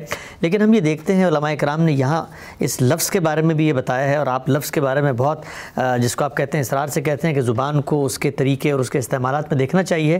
یہ جو استعی قضا کا لفظ ہے، آپ نے اس کو بالکل سیدھے سے مفہوم میں استعمال کر لیا کہ نیند سے اٹھے۔ یہ لفظ تو اور بھی بہت سارے معنی، مفاہیم اپنے اندر رکھتا ہے۔ ایک مثال میں آپ کے سامنے رکھ دیتا ہوں، مختصر حافظ ابن کثیر نے بھی اس کا حوالہ دیا ہے۔ ایک صحابی ہیں ابو اسید وہ کہتے ہیں میں اپنے نومولود بیٹے کو لے کر آیا۔ جیسا صلی اللہ علیہ وسلم کی ران پہ اس کو میں نے بٹھایا۔ آپ متوجہ نہیں تھے۔ پھر جب توجہ دلائی گئی تو پھر سم استعی قضا آپ متوجہ ہوئے۔ تو استعی قضا کا لفظ تو متوجہ ہونے کے معنی میں بھی آتا ہے۔ آپ نے اس کو خواب سے جاگنے کے معنی میں بنا دیا۔ میں اس کی اردو میں بہت سی مثالیں آپ کو دے دیتا ہوں۔ اس سے پہلے بھی دے چکا ہوں کہ خواب کا لفظ کس کس پہلو سے استعمال ہو جاتا ہے۔ یہاں بھی نیند کا لفظ استعمال ہوا ہے نا؟ جی۔ خواب خواب گراں نیند ہی کو کہتے ہیں نا؟ جی۔ دیکھیے علامہ اقبال کی بڑی مشہور نظم ہے فارسی نظم ہے۔ اس میں کیا کہتے ہیں؟ معمار حرم باز ب تعمیر جہاں خیز از خواب گراں خیز از خواب گراں خیز۔ اب مجھے یہ بتائیے کہ یہاں کہا گیا ہے کہ گہری نیند سے اٹھ جاؤ۔ کس کو کہا جا رہا ہے؟ مسلمانوں کو۔ جی۔ معمار حرم کو۔ جی۔ معمار حرم بعض ب تعمیر حرم خیز یعنی اے حرم کے معمار اٹھو اور تعمیر حرم کے لیے دوبارہ کمر بستہ ہو جاؤ جی۔ اور از خواب گراں خواب گراں خواب گراں خیز یہ جو تم بھاری نیند میں پڑے ہوئے ہو یہ تمہاری گہری نیند ہے اس سے بیدار ہو جاؤ۔ ٹھیک۔ اب دیکھیے نیند سے بیدار ہو جاؤ یہ کس مفہوم میں بولا جا رہا ہے؟ یعنی غفلت سے نکلو اٹھو اپنے آپ کو دوبارہ استوار کرو۔ مسلمان قوم کو کہا جا رہا ہے ہم روز بولتے ہیں عام گفتگو میں کہتے ہیں یہ مسلمان قوم تو دو صدیوں سے سوئی ہوئی ہے۔ یہ کیا عثمانی میں سوئی ہوئی ہوتی ہے؟ ٹھیک ٹھیک ٹھیک۔ جس معنی میں ہم سونے کا لفظ بولتے ہیں اور ہم یہ کہتے ہیں کہ سر سید نے حالی نے اقبال نے ان سب نے مل کر اس قوم کو بیدار کرنے کی کوشش کی۔ قوم کو بیدار کرنے کی کوشش کی کیا قوم کہیں جا کے کسی درخت کے نیچے لیٹی ہوئی تھی؟ غفلت یہ مجازی تعبیریں ہیں یہ مجازی تعبیریں دنیا کی ہر زبان میں ہوتی ہیں۔ اس پر میں بڑی تفصیلی گفتگو رویا پر گفتگو کرتے ہوئے آپ کے سامنے رکھ چکا ہوں۔ جی، جی۔ یعنی یہ بیان کر چکا ہوں کہ ایسی تمام تعبیریں جب اختیار کی جاتی ہیں تو کرائن لائے جاتے ہیں۔ یعنی وہ جملہ ایسا ہوتا ہے وہ بات ایسی ہوتی ہے وہ موقع ایسا ہوتا ہے وہ محل ایسا ہوتا ہے کہ وہ گویا خود بتا دیتا ہے کہ یہاں پر اس سے مراد وہ سونا نہیں ہے یہاں پر اس سے مراد وہ جاگنا نہیں ہے۔ اب مثال کے طور پر متنبع ہونے کے معنی میں یہ لفظ ہم استعمال کر دیتے ہیں۔ جی۔ کہ رسالت میں آپ صلی اللہ علیہ وسلم پوری طرح بات چیت میں کھوئے ہوئے تھے، آپ دوسرے کی طرف پوری طرح متوجہ تھے۔ جب انہوں نے بار بار توجہ دلائی تو متنبع ہو گئے۔ تو اس کے لیے بھی یہ لفظ استعمال ہو سکتا ہے۔ بیداری کا لفظ ہم بارہا اپنے بچوں کے لیے استعمال کرتے ہیں۔ ہم یہ کہتے ہیں کہ دیکھو، تم نے پندرہ سال گزار دی ہیں اسی طریقے سے۔ اب بیدار ہو جاؤ اور اٹھ کے کچھ تیاری کر لو۔ آخر تم نے دنیا کے اندر جینا ہے۔ تو یہاں بیدار ہونے کا لفظ ہم نے استعمال کیا۔ تو بیدار ہونا، خواب دیکھنا، خواب میں ہونا، سوئے ہونا، ان سب کے مجازی استعمالات اردو میں ہیں، انگریزی زبان میں ہیں، فارسی میں ہیں، عربی میں بھی ہیں، سب کے سب۔ لیکن کیا یہ ایسے ہی ہو جاتے ہیں؟ میں بار بار توجہ دلا رہا ہوں کہ ہمارے ہاں ہوتا کیا ہے؟ یعنی یہ حضرات جب کسی چیز کو نہیں قبول کرنا چاہتے، تو کہیں لغت سے اٹھا کے، کہیں استعمالات سے اٹھا کر وہ مدعا لے آتے ہیں۔ اور اس کے بعد کہتے ہیں کہ یہاں عثمانی میں ہے۔ بھائی، یہ الفاظ جب کسی دوسرے مفہوم میں جاتے ہیں، جب ان میں کوئی مجازی پہلو پیدا ہوتا ہے، جب ان کو استارتاً بیان کیا جاتا ہے، جب کسی موقع کے اوپر کسی چیز سے کنایا کیا جاتا ہے، تو اس کے لیے کرائن لائے جاتے ہیں، موقع پیدا کیا جاتا ہے، وہ محل ایسا ہوتا ہے۔ میں جب آپ کے سامنے تقریر کرتے ہوئے یہ کہتا ہوں کہ مسلمانوں بیدار ہو جاؤ، تو یہاں کوئی تصور کرتا ہے میرے اس جملے سے کہ اس بیداری سے مراد نیند سے اٹھ جانا ہے؟ جب یہ میں کہتا ہوں کہ میری قوم دو سو سال سے سو رہی ہے، تو کوئی تصور کرتا ہے کہ اس میں در حقیقت وہ سونا مراد ہے جو ہم رات کے وقت اختیار کرتے ہیں؟ وہ کیا چیز ہے کہ جو آپ کو دوسرے معنی نہیں لینے دیتی؟ وہ موقع و محل ہے۔ ٹھیک ٹھیک ٹھیک۔ بات اس طرح سے بیان کی جاتی ہے۔ تو کبھی شان کلام بتا رہی ہوتی ہے کبھی موقع بتا رہا ہوتا ہے کبھی محل بتا رہا ہوتا ہے کبھی کرائن بتا رہے ہوتے ہیں۔ یہ ایسا نہیں ہوتا کہ آپ نے ایک لفظ کے دس معنی تھے لغت میں بیان ہوئے آپ نے فرمایا مجھے چونکہ یہ معنی پسند ہے میں اٹھا کے یہاں رکھ دیتا ہوں۔ میں نے اسی لیے عرض کیا تھا غالب کا مصرع آپ کو سنایا تھا کہ غالب کو برا کیوں کہو؟ اچھا میرے آگے۔ تو یہاں اچھا اس معنی میں استعمال نہیں ہوا۔ جس معنی میں ہم عام طور پر برے کے مقابلے میں اچھا بولتے ہیں۔ کیوں استعمال نہیں ہوا؟ اس لیے کہ موقع کلام اس کی اجازت نہیں دیتا۔ تو مجھے ذرا روایت میں پڑھ کر بتائیے۔ یعنی علماء کرام یہ فرما رہے ہیں تو انہیں بتانا چاہیے نا کہ دیکھیے بات یہاں سے شروع ہوئی ہے یہ کرینہ ہے۔ یہاں پر یہ لفظ اس طرح استعمال ہو گیا ہے۔ کوئی ہے کرینہ اس بات کا؟ جب میں کہتا ہوں میری قوم دو سو سال سے سوئی ہوئی ہے، کسی کو ادنا تردد ہوتا ہے میری بات سمجھنے کے لیے۔ میں یہ کہتا ہوں یہ جملہ بولنے کے بعد اگر کوئی آدمی یہ کہے کہ غامدی صاحب یہ بیان فرما رہے تھے کہ قوم باقاعدہ طور پر ایک بیڈ روم میں سوئی ہوئی تھی، تو لوگ ہنس دیں گے۔ مذاق اڑائیں گے اس کا۔ تو مجازی تعبیریں بعض اوقات اس طرح استعمال ہوتی ہیں کہ دوسرے معنی لینے ممکن ہی نہیں ہوتے۔ ٹھیک۔ اچھا اس لیے میرے نزدیک میں بہت معذرت کے ساتھ یہ عرض کروں گا اس طرح کے استدلالات کو اچھا تاثر نہیں پیدا کرتے ہمارے علم کے معاملے میں۔ نہیں لیتے غام صاحب وہ معنی بھی نہیں لیتے۔ جو معنی آپ نے بیان فرمایا وہ بھی لے لیتے ہیں۔ آخری نقطہ میں علماء کا اس حوالے سے آپ کے سامنے رکھتا ہوں یہ کیوں نہیں مانا جا سکتا کہ رسات آپ صلی اللہ علیہ وسلم چلیں سوئے ہوئے تھے ان کے ساتھ یہ معاملہ کیسے ہوا؟ مان لیا وہ اٹھے۔ یہ بھی تو کہا جا سکتا ہے کہ ان کو لے کر چلے گئے تھے اور پورا معاملہ آسمان پہ ہو گیا ان کے ساتھ جسم کے ساتھ گئے اور پھر اس کے بعد آ کر تھوڑی دیر سو گئے اور پھر اٹھ گئے اور یہ استعی قضا جو ہے وہ بعد میں اٹھنے کے حوالے سے ہوا۔ ہو پھر راوی کو بیان کرنا چاہیے۔ اچھا اس نے نہیں بیان کیا تو ابو ذر بیان کر دیتے انہوں نے بیان کیا تو مالک بن ساسا بیان کر دیتے۔ کوئی بیان کرے گا تو یہ ہوگا نا۔ آپ کی خواہش پر ہو جائے گا میری تمنا پر ہو جائے گا۔ میں ڈال دوں گی الفاظ اس میں۔ یعنی جس کسی کو بھی تعبیر کرنی ہے قرآن کی کرنی ہے تو قرآن کے الفاظ میں بتائے نا کہ وہ بات کیسے مراد دی جا رہی ہے۔ حدیث کی کرنی ہے تو حدیث کے الفاظ میں بتائے کہ وہ مراد کیسے لی جا رہی ہے۔ حدیث پہ تو میں اس بات کی اجازت دیتا ہوں آپ کو کہ آپ تمام روایات کو جمع کر کے وہ مدعا پیدا کر دیجیے۔ چلیے وہی کر کے دکھا دیجیے مجھے۔ جتنی روایات ہیں سب کی سب۔ آپ بخاری میں ساری روایات دیکھ لیجیے آپ مسلم میں ساری روایات دیکھ لیجیے۔ میں یہ آپ سے عرض کرتا ہوں کہ ہمارے اس زمانے میں عبداللہ اعظمی صاحب نے بڑا غیر معمولی کام کیا ہے اور صحیح روایات کا ایک بڑا ہی اہم مجموعہ تیار کر دی ہے۔ جی۔ اس میں دیکھ لیجیے اس میں پورا باب ہے اس کا۔ ساری روایات دیکھ کر مجھے کسی جگہ ادنا درجے میں کوئی اشارہ بتا دیجیے جو جسمانی معراج کو بیان کرتا ہو جس طرح کے لوگ کہہ رہے ہیں۔ روایتوں میں دکھائیے۔ امام نبوی کہتے ہیں ابن کثیر کہتے ہیں فلاں صاحب کہتے ہیں علماء کا عام طریقہ یہی ہے۔ بھائی میں ان سب کی بڑی عزت کرتا ہوں بڑا احترام کرتا ہوں لیکن کوئی بات مانوں گا تو اسی وقت نا جب آپ مجھے یا قرآن میں دکھائیں گے یا حدیث میں دکھائیں گے۔ ٹھیک۔ حدیث یہ ہے جو میں نے آپ کو پڑھ کے سنا دی ہے۔ باقی روایتیں بھی آپ کو بتا دی ہیں جتنی بھی ہیں۔ ان میں سے کون سی روایت ہے جس میں اس کی نفی کی گئی ہے؟ ٹھیک ٹھیک ٹھیک۔ ہم سب آگے بڑھتے ہیں۔ ایک پہلو میں یہاں پر عرض کرنا چاہوں گا کہ آج کی جو نشست ہے، ہم نے کم و بیش تیس چالیس منٹ ابھی گفتگو کر لی۔ اس پوری نشست میں مجھے یہ احساس ہو رہا تھا کہ بالعموم ہم آپ کے سامنے علماء کی وہ تنقیدات رکھتے ہیں کہ جس میں وہ یہ کہہ رہے ہوتے ہیں کہ آپ حدیث کو نہیں مان رہے یا اس کی کوئی ایسی تعویل کر رہے ہیں یا اس کا کوئی ایسا مفہوم بیان کر رہے ہیں یا وہ جو مفہوم ہے وہ ہٹا ہوا ہے، لیکن آج کی پوری نشست میں تو آپ روایت کا دفاع کر رہے ہیں اور ہم آپ سے حدیث چھیننے کی کوشش کر رہے ہیں کہ نہیں، اس کا معنی کچھ اور ہو سکتا ہے۔ تو یہ کیا معاملہ ہے اس روایت کے بارے میں کہ یہاں پر تو آپ روایت کو پکڑ کے کھڑے ہوئے ہیں اور علماء جو ہیں وہ اس کو تعویل کر رہے ہیں، وہ کہتا ہے کہ رد کر دیں، وہ کہتا ہے آگے پیچھے ہو گئی میں تو ہمیشہ یہی کرتا ہوں۔ یعنی آپ قرآن مجید پر گفتگو کریں گے تو میں قرآن مجید کے الفاظ کا دامن پکڑ کے چلوں گا۔ آپ روایت پر گفتگو کریں گے تو روایت کے الفاظ کیا ہیں، مختلف ترک کیا ہیں، بات کس طرح بیان ہوئی ہے کس جگہ کہاں بیان ہوئی ہے اس سب کو سامنے رکھ کر اس کا مدعا طے کرنے کی کوشش کروں گا۔ البتہ روایات میں چونکہ سیاق و سباق نہیں ہوتا تو اس وجہ سے قرآن مجید کی روشنی میں بھی ان پر تنقید کی جاتی ہے۔ تو عام طور پر روایات پر جو تنقیدیں میں نے کی ہیں اور جو مارز بحث میں ہیں آپ ان میں سے ایک ایک کو نکال کے دیکھ لیں وہ قرآن کی بنیاد پر ہے۔ یعنی قرآن مجید نے معاملے کو ایسے بیان کر دیا ہے۔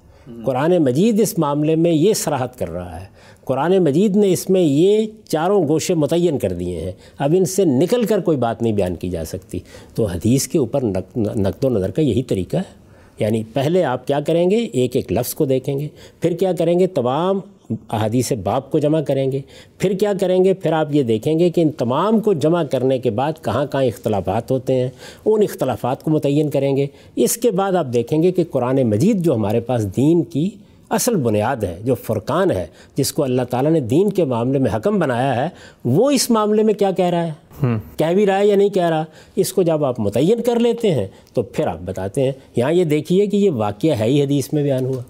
قرآن مجید میں یہ سرے سے زیر بحث ہی نہیں ہے۔ جی۔ اس لیے میں یہاں قرآن مجید کی کوئی بات ہی نہیں کر رہا۔ تو یہاں روایت ہی کے دامن کو پکڑوں گا نا؟ یعنی یا آپ روایت کو مانیں گے یا نہیں مانیں گے تو میرے نزدیک چونکہ روایت پر کوئی اعتراض نہیں کیا جا سکتا یہ ایک رویا کا واقعہ ہے۔ اس کے علاوہ بہت سے مشاہدات ہیں۔ ایک پوری کتاب الرویا ہے۔ اگر آپ بخاری کو دیکھیں، مسلم کو دیکھیں، جس میں رسالت معاب صلی اللہ علیہ وسلم کے رویا بیان ہوئے ہیں، جس میں صحابہ کے رویا بیان ہوئے ہیں، ان سب کو اسی طرح سے پڑھا جائے گا، اسی طرح سمجھا جائے گا، اسی طرح بیان کیا جائے گا۔ تو مجھے تو بہرحال ہر جگہ ایک ہی طریقہ اختیار کرنا۔ ٹھیک ہے، ہم سب۔ آگے بڑھتے ہیں۔ یہ بتائیے کہ اس پر تو بڑی تفصیل سے ہم نے آپ سے بحث کی۔ چوتھا واقعہ انڈیپینڈنٹ واقعہ ہے، الگ واقعہ ہے، رویا کا واقعہ ہے۔ روایت کے اوپر شریک بن عبداللہ راوی کے اوپر جو اعتراض ہوتے ہیں، ایک ایک کر کے آپ کے سامنے رکھے۔ روایت کی کوئی توجہ ہو سکتی ہے اور اس کو اس طرح و معراج والے واقعے سے ملایا جا سکتا ہے یا نہیں، اس پہ سارا کچھ آپ کے سامنے رکھا۔ واقعے کو جب ہم پڑھتے ہیں، آپ بیان فرماتے ہیں کہ رسول اللہ صلی اللہ علیہ وسلم انبیاء کے سلسلے کے آخری پیغمبر ہیں۔ آپ بیان فرماتے ہیں کہ نمازیں شروع سے چلی آ رہی ہیں، سب کو دی گئیں۔ رسالت صلی اللہ علیہ وسلم نے انہی کو آگے جاری فرمایا۔ اس طرح کی اور بہت ساری چیزیں ہیں۔ یہ جو رویا ہے، یہ جو واقعہ ہوا ہے، آپ کا دل چیر دیا، اسی طریقے سے اس میں ایمان و حکمت کو شامل کر دیا۔ اوپر لے گئے، آسمانوں کی سیر ہو رہی ہے۔ وہاں پر جنت جہنم بعض روایات میں آتا دکھائی گئی ہے۔ انبیاء سے ملاقات، آپ کی ایک امتیازی شان، امتیازی حیثیت۔ پھر یہ نمازیں پچاس سے کم ہوتے ہوتے پانچ رہ گئیں۔ یہ پورا جو خواب رویا کا لفظ آپ نے استعمال کیا تھا یہ رویا ذرا یہ بتائیے گا کہ یہ اگر انڈیپینڈنٹ واقعہ تو یہ بتا کیا رہا ہے پوری بات؟ یعنی رسالت باب صلی اللہ علیہ وسلم نے دین ابراہیمی کی روایت اپنے پس منظر میں لی۔ ٹھیک۔ عرب اسی روایت کے مطابق دینی احکام بجا لاتے تھے۔ ہم یہ جانتے ہیں کہ ان کے یہاں حج بھی تھا ان کے یہاں عمرہ بھی تھا ان کے یہاں نماز بھی تھی ان کے یہاں روزہ بھی تھا ان کے یہاں زکوٰۃ بھی تھی ساری چیزیں موجود تھیں۔ لیکن یہ چیزیں دین میں کیا حیثیت رکھتی ہیں؟ ان کی پابندی کیسے کرنی ہے؟ یہ مستحبات ہیں یہ فرائض ہیں یہ سب چیزیں ان کے ہاں اس درجے میں لوگوں کے لیے واضح نہیں رہی تھی۔ ہم اس بات سے واقف ہیں۔ اب ہوا کیا ہے؟ ہوا یہ ہے کہ جو روایت دین ابراہیمی کی چلی آ رہی تھی رسالت میں آپ صلی اللہ علیہ وسلم جب پیغمبر بنائے گئے تو بیست کے بعد آپ نے لوگوں کو بتایا کہ اب فلاں چیز تم پر اس حیثیت سے فرض ہے فلاں اس حیثیت سے فرض ہے۔ ٹھیک۔ میں جب یہ کہتا ہوں کہ یہ ہمیشہ سے ایسے ہی چلا آ رہا ہے تو یہ اس کی تاریخ بیان کرتا ہوں۔ یعنی نماز آدم علیہ السلام کو بھی دی گئی، نماز سید موسیٰ کو بھی دی گئی۔ میں کئی مرتبہ عرض کر چکا ہوں کہ کسی پیغمبر کا واقعہ آپ قرآن مجید سے اٹھائیں پہلی بات اس کو یہی کہی جائے گی کہ نماز کا اہتمام کیا جائے گا۔ تو نماز دین میں یہ حیثیت رکھتی ہے۔ اسی طرح سے آپ انجیل کو پڑھتے ہیں تو وہاں نماز کا جگہ جگہ ذکر ہے۔ یہی پانچ نمازیں زیر بحث ہیں۔ خود رسالت میں آپ صلی اللہ علیہ وسلم کو جبریل امین نے جب اوقات کی تعین کر کے آ کے نمازیں پڑھائی ہیں ابو داود کی روایت ہے تو اس میں آخر میں کیا کہا ہے کہ یہ بالکل ٹھیک وہی پانچوں اوقات ہیں جن میں انبیاء علیہ السلام نماز پڑھتے رہے ہیں۔ جی۔ تو یہ نماز کی تاریخ ہے۔ لیکن ہمارے لیے یہ فرض کیسے ہوئی؟ روزے کیسے فرض ہوئے؟ زکوٰۃ کیسے فرض ہوئی؟ یا قرآن نے بیان کیا یا رسالت معاب صلی اللہ علیہ وسلم نے بیان کیا؟ جی۔ تو رسالت معاب صلی اللہ علیہ وسلم کو جب اس کی فرضیت کا حکم دیا گیا یعنی اللہ تعالیٰ ہی کی طرف سے ہوگا نا؟ پیغمبر کو جب ہم پیغمبر کہتے ہیں تو اس کا مطلب ہے اللہ تعالیٰ کی طرف سے وہی کر کے یا رویا میں کسی چیز کو لازم کیا گیا ہے۔ تو آپ یہ دیکھیے یہاں بھی شریک بن عبداللہ کی جو روایت میں نے پڑھی ہے وہ کتنی واضح ہے۔ وہ یہ کہتے ہیں کہ ایک رات یہ معاملہ ہوا جبکہ ابھی آپ مبوس بھی نہیں ہوئے تھے۔ اس کے بعد ایک دوسری رات میں وہ آئے۔ تو اب ظاہر ہے کہ جب اس طرح واقعے کو بیان کیا جائے گا کہ ابھی وہی کا نزول شروع نہیں ہوا کہ یہ واقعہ ہو گیا، تو اس کا مطلب ہے وہی کے نزول کے فوراً بعد ہی دوسرا واقعہ ہو گیا۔ وہ جو لیلتاً اخرا ہے، ایک دوسری رات، وہ دوسری رات قریب میں آ گئی۔ اس رات میں سب سے بڑا دین کا حکم کیا ہے؟ وہ ہے نماز۔ تو وہ فرض کر دی گئی۔ آپ فرض کرتے وقت یہ رویا دکھایا گیا اور آپ دیکھیے کتنا معنی خیز رویا ہے۔ یعنی اس میں نماز کی حقیقت بیان کی گئی ہے۔ اچھا۔ یہ بتایا گیا ہے رویا میں ہوتا یہی۔ ہے یعنی رویا میں چیزیں واقعہ نہیں ہوتی تمثیل ہوتی ہے۔ اور میں اس سے پہلے اس پر بڑی تفصیلی گفتگو کر چکا ہوں کہ تمثیل کیوں ہوتی ہے۔ تمثیل کے کیا پہلو ہیں؟ استاذ امام نے رویا پر جو گفتگو کی ہے اس میں بھی بتایا جا چکا ہے کہ رویا میں در حقیقت وہ مشاہدات کرائے جاتے ہیں کہ جو الفاظ کی گرفت میں نہیں آتے۔ جن میں معنی اور حقائق کو تمثیل کے انداز میں بیان کرنا ممکن ہو جاتا ہے۔ وہ عام حالات میں نہیں ہوتے۔ تو اب آپ نماز کو دیکھیے۔ نماز کیا ہے؟ حق اللہ۔ اللہ کا حق ہے جو ہمارے اوپر عائد ہوتا ہے۔ اللہ تعالیٰ کا حق یہ کس بنیاد پر ہے؟ وہ خلقت الجنہ والانسا اللہ علیہ کہ میں نے بندوں کو پیدا ہی اپنی بندگی کے لیے کیا ہے۔ حق کے بندگی حقیقی معنی میں ادا کیا جائے تو بالکل ٹھیک ہے یہ کہ پچاس مرتبہ ہی ہمیں خدا کے سامنے صرف گندہ ہونا چاہیے۔ او اچھا یہ بات یہی ہے نا؟ اچھا اب اللہ تعالیٰ نے کمال مہربانی کمال عنایت سے اس میں تخفیف فرمائی۔ وہ تخفیف ایک تمثیل میں ڈھل گئی۔ گویا رسالت میں آپ صلی اللہ علیہ وسلم سیدنا موسیٰ کے کہنے پہ جا رہے ہیں بارگاہ میں حاضر ہو رہے ہیں پھر اس میں کمی کی جا رہی ہے۔ اور آخر میں کیا فرمایا؟ کہ میرے ہاں یہ نمازیں ایسے ہی لکھی ہوئی ہیں۔ یعنی حق تو یہ ہے کہ اتنی ادا ہونا چاہیے۔ محفوظ میں۔ لیکن تمہارے لیے میں نے یہ عنایت فرمائی ہے کہ اگر ایک نیکی کرو گے تو دس گنا اجر دوں گا تو پانچ نمازیں پڑھو گے تو پچاس کا اجر مل جائے گا۔ سبحان اللہ۔ تو اس میں تو بڑی معنویت ہے۔ یہ بہت عمدہ چیز ہے۔ آپ رویا کے لحاظ سے دیکھیے تو یہ بڑی کمال کی روایت ہے۔ اور اگر آپ اس کو واقعے کے طور پر دیکھیں گے تو پھر بالکل سمجھ میں نہیں آئے گی یہ کیا ہو رہا ہے۔ یعنی رسالت میں آپ صلی اللہ علیہ وسلم پہلے لے کے آ گئے ہیں پھر سیدنا موسیٰ واپس بھیج رہے ہیں۔ یہ لے کے آنا یہ واپس بھیجنا یہ در حقیقت اس تمثیل کا حصہ ہے۔ اسی پہلو سے آپ اگر دیکھیں گے تو ان تمام روایات کی بھی توجہ ہو جائے گی جس میں کہیں جنت دیکھی، کہیں دوزخ دیکھی، کہیں بلال کے قدموں کی آہٹ سنی۔ یہ ظاہر ہے رویا ہی میں ممکن ہے۔ تو یہاں پر بھی انبیاء کو دیکھا، وہ بھی اصل میں رویا کی ملاقات ہے۔ اور رویا کی ملاقات میں چیزیں ممثل کی جا رہی ہوتی ہیں تاکہ آپ کے سامنے ایک حقیقت اس طریقے سے آئے کہ جب آپ بیدار ہوں تو اس حقیقت کو سامنے رکھ کر لوگوں کو تعلیم دے سکیں۔ تو اس لحاظ سے تو کسی چیز پر کوئی اعتراض نہیں ہوتا۔ یعنی پہلے سے چلے آنے والی نماز کی روایت کو جب جاری کیا گیا تو رسالت میں آپ صلی اللہ علیہ وسلم کو اس طرح اس کی تعلیم دی گئی۔ یہ رویا دکھایا گیا۔ اس رویا میں نماز کی حقیقت واضح ہوئی۔ اس رویا میں اللہ تعالیٰ کی عنایت سامنے آئی۔ اس میں بڑا سبق یہ ملا کہ یہ جو قرآن مجید نے نماز کے بارے میں کہا ہے کہ ان حالہ کبیرت اللہ الخاشین یہ ڈرنے والوں کے سوا کسی کے لیے بھی آسان نہیں ہوتی۔ یہ جو بات فرمائی ہے تو یہ واقعتاً آسان نہیں ہے۔ تو لوگوں کو بتایا گیا ہے کہ اس کا اجر یہ ہے اللہ نے یہ تخفیف کی ہے اور اللہ کی ہمیشہ عنایت کے اوپر شکر گزار رہو، وہ اگر چاہتا تو تمہیں پچاس نمازوں کا حکم دیتا، تب بھی اس کا حق ادا نہ ہوتا۔ سبحان اللہ سبحان اللہ۔ اچھا ہم سب یہ بتائیے گا کہ یہ جو یہاں فرمایا اور ہم پڑھتے بھی آ رہے ہیں اور ہم اس کو ایک معجزے کے طور پہ لیتے ہیں، یہ جو بیان کیا، اس کی حقیقت کیا آپ کو لگتی ہے کہ جبرائیل نے آپ صلی اللہ علیہ وسلم کا جو ہے وہ سینہ جو ہے وہ کھولا اور اس میں سے پھر کہتے ہیں صاف کیا لائش کو نکال دیا اور ایمان اور حکمت کے الفاظ غالباً آپ نے بیان کیے تھے، اس کی کیا حقیقت ہے کہ اگر پیغمبروں کے بارے میں یہ بیان کرنا ہو کہ ہمارے اندر جو اس طرح کی بات بشری چیزیں ہوتی ہیں یہ حسد ہے یہ کینہ ہے یہ بغض ہے یہ اللہ سے انحراف کے بعض پہلو ہیں ان سے ان کو خالی کر دیا جاتا ہے۔ وہ جو قرآن مجید نے فرمایا کہ وہ خیار الناس ہوتے ہیں۔ تو اگر اس چیز کو ایک تمثیل کی صورت دی جائے تو بالکل یہی تصویر بنے گی۔ یعنی آپ جب اس کو ایک جسمانی واقعے کے طور پر دیکھتے ہیں تو ہر چیز بہت سے سوالات پیدا کر دیتی ہے۔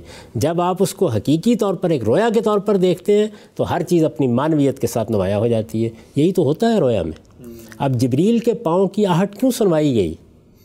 اس لیے سنوائی گئی تا بلال کے پاؤں کی آہٹ کیوں سنوائی گئی؟ اس لیے سنوائی گئی تاکہ بلال سے وہ گفتگو ہو جو رسالت میں آپ صلی اللہ علیہ وسلم نے اگلی صبح کی جی۔ اور خود بلال کیا کرتے ہیں وہ لوگوں کے سامنے نمایاں تو سبق دینا تعلیم دینا اس بات کے ذریعے سے اذان حاصل کرنا پیغمبروں کے یہ تمام رویا اصل میں چیزوں کو ممثل ہی کرتے ہیں۔ لیکن ان کے اندر جو حکمتیں ہوتی ہیں، وہ غیر معمولی ہیں، ہمارے لیے بھی، خود پیغمبر کے لیے بھی۔ یہ رویا پیغمبر کو ایزان دیتے ہیں، واقعات کی حقیقت بتاتے ہیں معنی کو ممثل کر کے دکھا دیتے ہیں اور پھر پیغمبر اس شہادت کو ہمارے سامنے رکھتے ہیں۔ آپ دیکھیے کہ رسالت میں آپ صلی اللہ علیہ وسلم کو اپنے صحابہ کے بارے میں بعض رویا دکھائے گئے ہیں۔ مثلا حضرت عمر کے بارے میں دکھایا گیا۔ وہ قمیص لمبی ہونا اب وہ قمیص لمبی ہونا وہ تعبیر ہے در حقیقت۔ دیکھی نا آپ نے؟ جی۔ تو قمیص کا لمبا ہونا وہ ایک واقعہ نہیں ہے وہ در حقیقت علم کی تمثیل ہے جس کو قمیص کے لمبے ہونے کی صورت میں وہ انگلیوں سے دودھ ناخنوں کے ناخنوں سے دودھ نکلنا۔ اس طرح کی بے شمار چیزیں آپ کو ملیں گی۔ جیسے ہی آپ جیسے کہ روایت میں بیان ہوا ہے جیسے کہ قرآن میں بیان ہوا ہے کہ یہ رویا تھا۔ یا یہ بیان ہوا ہے کہ رسالت میں آپ صلی اللہ علیہ وسلم کو یہ مشاہدہ کرایا گیا، اس حقیقت کو مان لیں گے، یہ سوالات ختم ہو جائیں گے۔ سبحان اللہ، ہم سب بہت اچھی آپ نے جو چوتھا واقعہ ہے، اس کی کیا تعبیر ہو سکتی ہے، اپنا اپنے فہم اس میں بیان کیا۔ گزشتہ چار نشستوں میں بڑی تفصیل سے ہم نے آپ سے جانا، اسرا و معراج کے حوالے سے آپ کے افکار پر جو تنقیدات ہوتی ہیں، ایک ایک واقعے کو اس کے اندر اتر کے علماء کا استدلال، ان کی کتابوں سے، جس حد تک ممکن ہو سکا ہم نے آپ کے سامنے رکھا۔ آپ نے بھی بڑی تفصیل سے اپنا نقطہ نظر واضح کیا۔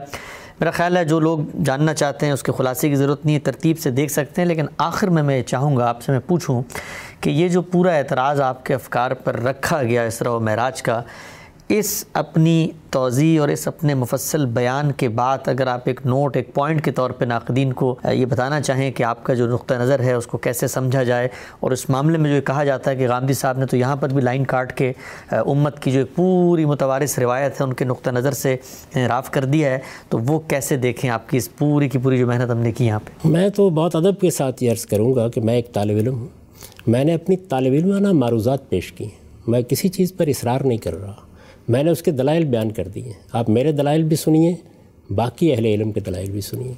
وہ لوگ ہیں کہ جن کے ذریعے سے دین کا علم ہمیں منتقل ہوا ہے۔ میں تو ہمیشہ ان کا شکر گزار رہتا ہوں۔ ان کے لیے غیر معمولی عزت اپنے دل میں پاتا ہوں۔ تو میں سب کو یہی کہتا ہوں کہ وہ ایسے ہی ان چیزوں کو دیکھیں ایسے ہی ان کو سنیں۔ ہمیں جو پروپیگنڈے کا طریقہ ہے فتویٰ بازی کا طریقہ ہے اس سے گریز کرنا چاہیے۔ اس سے ایسی فضا بنا دی جاتی ہے کہ تحقیق کی کوئی چیز بھی لوگوں کے سامنے پیش کرنا آسان نہیں رہتا۔ لوگ کہتے ہیں کہ اس سے پہلے کیوں بیان نہیں کیا؟ آپ جانتے ہیں اس سے پہلے بیان کرنے کی قیمت کیا ہوتی ہے؟ یعنی آدمی کوئی بات بیان کرے اس کے بعد یہی استدلال سامنے آ جاتا ہے۔ دو صدی تک اگر معاملہ ہے تو دو صدی پہلے کیوں نہیں بیان ہوا؟ تین صدی کا معاملہ تین صدی پہلے کیوں نہیں بیان ہوا؟